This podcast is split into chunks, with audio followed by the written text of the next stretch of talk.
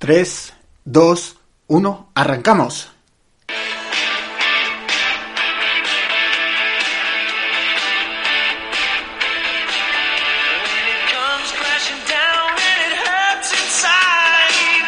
Pam, pam, pam,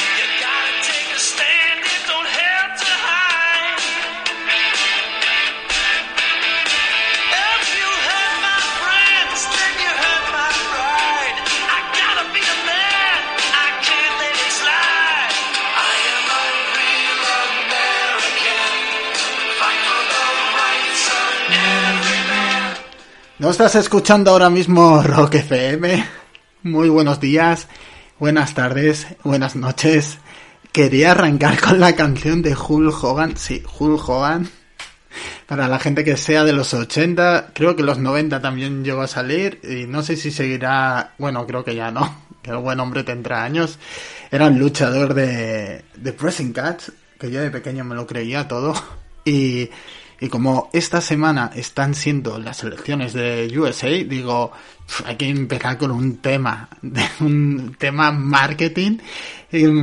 wow, si entendéis inglés y entendéis lo que dice la canción, es muy bestia. Como te da a entender que Hulk Hogan era el prototipo de hombre de, de Estados Unidos. Yo era muy fan ¿eh? de Hulk Hogan, pero bueno, vamos al, al lío, ¿no? Primero de todo, gracias si estás escuchando este podcast. En este podcast hablo principalmente de cómo recuperarte de una ruptura e intento eh, desglosar y explicar eh, qué es el amor. Hoy mm, ya el título es fuerte, ¿no? ¿Quién eres? Y quiero empezar un poco recordando todo lo que se han visto en los anteriores programas, ¿no? primero hablaba de la honestidad, de por qué has llegado a este punto, porque se ha roto tu relación, ¿no? Normalmente se tiende a culpabilizar a la otra persona, pero tal vez nosotros no, no hemos hecho bien las cosas. Bueno, no es que se haya hecho bien ni mal.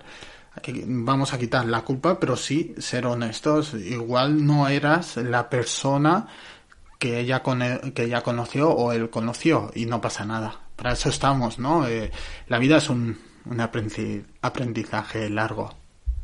Así que bueno, en, el, en anteriores programas también hablé del famoso contacto cero, porque el principal para recuperarte de cualquier cosa tiene que haber un contacto cero. Si tú acabas de romper con tu expareja o te ha dejado, prioridad, contacto cero. No hay recuperación sin contacto cero con esa persona.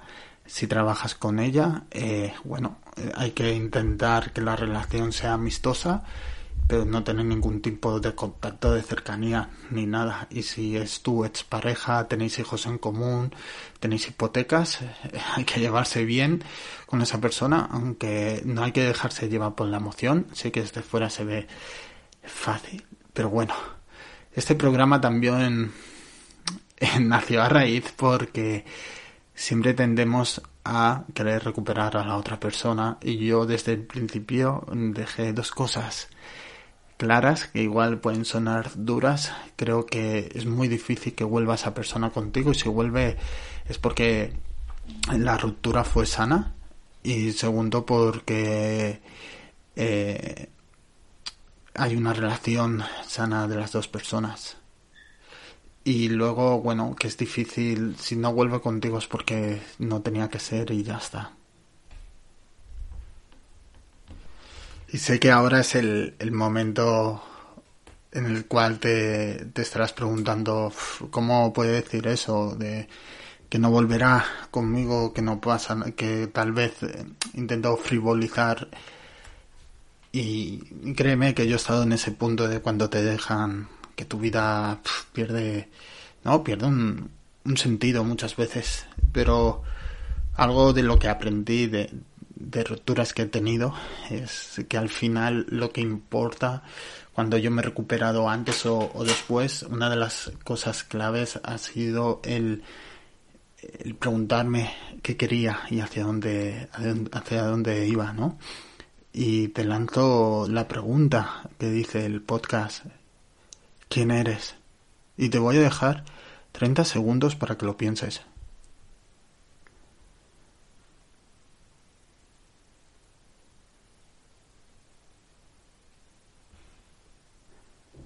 No voy a dejarte 30 segundos porque si no me dejarás de escuchar. Pero sobre todo, yo me acuerdo que que estaba viendo, fui a un seminario de que hablaban el, el método Silva, creo que se llamaba. Y me acuerdo que en esa época yo estaba pasando como una crisis existencial. Y no sé si debe ser mi cara, pero siempre que voy al teatro o algo, eh, siempre me, me preguntan y yo siempre, mira que hago muecas, me hago el despistado y yo creo que, que como se transmite que no quiero salir y entonces el presentador presentadora dice vamos a por ese que si no quiere que le pregunten y me acuerdo que me preguntó quién quién me dijeron cómo te llamas y yo dije me llamo Fran y me dijo Fran tú quién eres y yo dije wow me quedé a cuadros y no supe qué contestar y esa pregunta me, me, me hundió porque no sabía quién, quién era yo, porque, claro, te pueden preguntar, ¿no? Eh, ¿Quién eres? Y tú puedes decir, soy tal y vivo en tal. Es la típica respuesta que automáticamente nos han enseñado, ¿no? Pero muchas veces, eh, bueno, ahora vivimos en la, en la, en la época de que estamos súper sobreinformados y, y, no tenemos tiempo para pensar. Eh, durante el confinamiento la gente que se ha parado y se ha escuchado ha dicho wow. Y yo soy de la creencia de que muchas veces la vida hace que, que te pares de golpe y te escuches y sepas quién eres realmente. Pero ¿para qué, para qué sirve este? Eh, ¿Para qué sirve esta gran pregunta? Porque contra más sepas quién eres tú y hacia dónde vas, es más fácil todo. Es decir, si tú tienes una pareja y tu gran sueño Mira, yo voy a hablar eh, por experiencia propia, ¿vale? Y así os voy a ayudar. Eh, yo tengo 36 años y, bueno, cuando tenía 22 años eh, me llamaron y se había muerto mi hermano gemelo.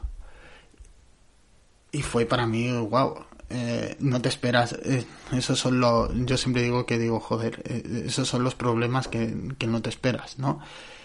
Y a raíz de eso, toda mi vida yo siempre había sido el hermano de o el gemelo de y nunca supe quién era yo realmente. Y yo siempre he sido una persona muy muy curiosa. Siempre he querido saber eh, cosas de la vida. Me ha, me ha, encantado viajar.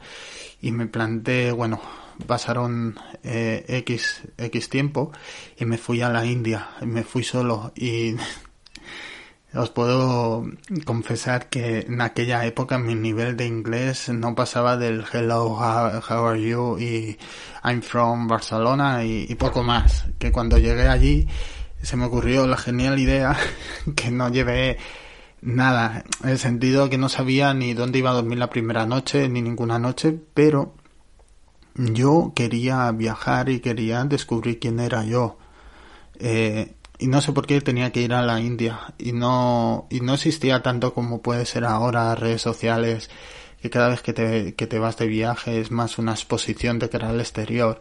No no existía aún ni Facebook ni nada. Bueno empezaba a existir pero para mí fue un viaje a mi interior para saber quién soy y, y hacia dónde voy. Estaba totalmente solo no sabía el idioma pero fue una auténtica aventura y, su, y, cuando volví del viaje empecé a entender quién era yo y hacia dónde iba. Y esto me sirvió para tomar acción con mi vida y saber hacia dónde iba. Y gracias a eso, bueno, pasaron los años. Yo había sido siempre muy mal estudiante. Soy disléxico, reconocido. Y, y es muy duro. yo tal vez puedo salir de un examen diciendo que, que lo entendí, que he sacado un 10 y luego me falta el 1 cuánto me dan la nota, ¿no? Y, bueno, siempre fui mal estudiante y empecé a estudiar psicología y voy, quiero, mi gran meta, mi gran sueño es ser psicólogo del duelo, ayudar a gente que, que ha perdido seres queridos y hacer un acompañamiento. Ese es, ese es para mí quién, quién soy y hacia dónde voy, ¿no? Eh, ¿Qué quiero decir con todo esto? Mis relaciones a mejor de pareja que no han funcionado es porque yo realmente no sabía quién era y hacia dónde iba. O no, o, o realmente dejaba como de lado mis sueños y mis metas para contentar a la otra persona. ¿no? Y ahí es cuando empieza a, a caer todo, a caer tu mundo, a caer como si fuera tu esencia. Es un ejemplo, por ejemplo, todo el mundo conoce quién es Leo Messi. Si Leo Messi no fuera el artista que es en el fútbol, él es como su cometido, su destino, ser futbolista. Él, él es, eh, si le quitas de jugar al fútbol, no sería él a lo mejor contento, ¿no? Y seguramente tú por la mañana te estás levantando y estás trabajando en un trabajo que no te gusta. Pero ahí empieza realmente saber quién eres. ¿Qué pasa? Soy tal y estoy en un trabajo que detesto y no me gusta. Vale, ok, ¿y qué haces? Te quejas y ya está, y no haces nada, ¿no? Pero sobre todo lo que yo quiero que, que, que quede claro es que el primer paso para recuperarse de cualquier cosa es saber quién soy. Porque si no sabes quién eres, nunca vas a saber hacia dónde vas. Y las grandes dramas que se viven a día de hoy es que mucha gente vive totalmente desconectada a sí mismo. Y va a sonar muy zen todo esto, ¿no? Dirás, hostia, conectado consigo, ¿no? El problema que estamos teniendo es el, la sobreinformación eh, la dopamina continua de que si series nuevas cada semana hacen que estemos todo el día conectados con el teléfono, conectados a las redes sociales, conectados a las plataformas de televisión y dejamos de lado realmente el quedarnos quietos cinco minutos y, y escucharte interiormente respirar profundamente, hacer un poco de meditación y saber hacia dónde vas. Y cuando sabes hacia dónde vas, puedes lograrlo todo no puedes conseguir aquí, por ejemplo, en España no vas a ser rey porque no tienes sangre, bueno, sangre azul creo que se le dicen, ¿no? Pero te voy a dar unos tips donde yo creo que te pueden ayudar y a mí me ayudó. No, yo, yo he fallado muchas veces en mi vida y como dice Michael Jordan, no he fallado tantas veces en mi vida que por eso tengo éxito. Yo he fallado muchas veces en muchas cosas y una de las grandes cosas donde he fallado, por ejemplo, aquí me abro ya de corazón, es que yo me propuse en el 2016 acabar un Ironman. Eh, lo, lo, que no sepan lo que es un Ironman es 4 kilómetros nadando, 180 kilómetros en bici y una maratón. ¿Qué pasó? Que también una de las grandes grandes males, como yo lo veo en las redes sociales, es proponerse metas enormes y, yo lo veo bien. Mm, proponerte cualquier cosa. Eh, proponerte, no sé, eh, ser presidente de tu país, ser eh, alcalde de tu ciudad, da igual, tener la mejor panadería del mundo, ser un gran escritor. Es, es algo increíble cuando sabes lo que quieres ser. Pero lo que pasa es que muchas veces tiramos la toalla muy rápido y hablo yo por experiencia propia y lo que he visto a mi, a mi alrededor. Cuando sabemos lo que queremos ser y queremos ya directamente, por ejemplo, yo quise acabar un Ironman sin apenas eh, saber nada, nada bien, sin llevar el entreno que correspondía a, lo que era el lo que es un Iron Man, yo me dejé llevar por todas las falsas expectativas que, generan eh, deportistas, en, mi caso que yo veía deportistas que decían, en menos de cuatro meses he conseguido hacer un, un Iron Man sin previo entrenamiento. ¿Y qué pasó? Que yo me presenté y yo no me puedo comparar con esa persona. Cada persona tiene su, sus condiciones. Tal vez esa persona que se preparó solo en cuatro meses ya tenía una base increíble y no trabajaba como en mi caso. Yo trabajaba, estudiaba y era imposible llevar rajatabla los entrenamientos. Lo que te quiero decir es que cada vez que te marques una meta, márcate una meta a largo plazo, pero también a corto plazo, visualízate cómo llegar hasta allí. Es decir, coge ahora papel y boli. Te dejo que cojas ahora papel y boli. O si no tienes papel y boli, ah, coge el teléfono, coge el portátil y abre una página de Word o lo que puedas para apuntar, ¿vale? Pregúntate, hay tres grandes preguntas que te tienes que hacer. La primera es ¿quién eres? Y escribe. Escribe con, con honestidad. ¿Quién eres? Soy tal cual, tal cual. No vale decir eh, soy Pepe y me encantan las croquetas, eso no. Tienen que ser cosas eh, tal. Vale. La siguiente pregunta es, ¿cuál es tu gran sueño o tu gran meta? Vale. Y la última pregunta es, ¿qué debo de hacer para conseguir esta gran meta? Y el ejercicio consiste, vamos a poner por ejemplo en mi caso, ¿vale? Yo quiero ser psicólogo del duelo. No puedo ser psicólogo del duelo sin haber acabado la carrera de psicología. El primer paso que hago es que es para llegar a ser psicólogo del duelo tengo que terminar la carrera de psicología. Ese es el gran paso. Eh, pero como yo siempre digo que voy tarde, voy tarde en el sentido de que tengo una cierta edad que no es un, un impedimento, pero si hablo con honestidad y soy honesto conmigo mismo, es muy difícil que alguien coja el teléfono y te llame y te diga, hey, vente a trabajar conmigo. No, van a preferir a gente más joven, hay que ser realista en esta vida. Vale, entonces yo digo, vale, llego tarde. Ok, ¿me va a llamar alguien? Mm, muy difícil, ¿qué puedo hacer? Ok, te pones en contacto con toda la gente alrededor de que trabaje de este. Coge tus referentes, escríbeles correos, tal, le cuentas tu historia, quieres trabajar de ello y te aseguro que todo el mundo te contesta. Yo he escrito siempre a gente y me ha contestado. Eh, ¿Qué más? Yo siempre, yo busco asociaciones que se dedican a la psicología del duelo. Lo escribo, hostia, me encantaría ser voluntario. Nadie te va a contratar gratis, pero si estás ahí, estás atento y, te empapas de toda sabiduría. No lo mismo eh, coger y esperar y decir voy a terminar la carrera de psicología y ya seré psicólogo, del duelo si no hay un trabajo previo. Porque cuando yo acabe la carrera, nadie va a coger el teléfono y me va a picar la puerta y me decir quién eres. No, perdona, yo cuando piquen yo diga quién eres y que me digan correo comercial, toma tu trabajo en sueño, no. Todo el mundo lo sabe. Creo que es, que es algo de lo que te das cuenta al final. La falsa idea de que la vida no va a ser con problemas y de que todo va a ser fácil no, no es real. Si tú quieres algo, tienes que ir a por ello. Y por eso la vida pasa muy, muy, muy deprisa. Os lo aseguro. Este año, personalmente, no sé si os pasa, pero a mí se me está pasando rápido. Contra antes sepáis quiénes sois y hacia dónde vais, creo que la vida va a coger un poco un sentido. Puedo entender que, que a lo mejor nunca te hayas planteado quién quieres ser.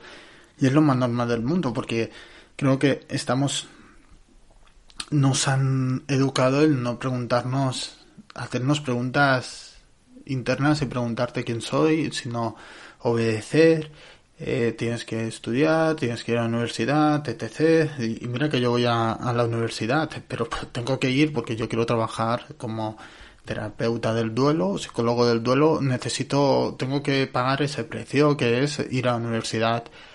A lo mejor tu gran sueño es ser cantante y no te atreves y a lo mejor eh, llegas con 70 años y no eres cantante. Tienes que... La vida es tan corta que primero de todo no... Eh, no hay que perder el tiempo, tanto con relaciones que a lo mejor no eres feliz, o que cuando realmente han decidido no estar contigo, es eh, hay una fase de duelo que se tiene que pasar. Y aquí no existen ni tiempos ni nada. Hay gente que se recupera en dos semanas, hay gente tarda recuperarse toda la vida. Y ahí radica el gran problema y ahí sí que hay un problema ya de raíz, de dependencia. Por eso es muy importante conocerse, conocerse más.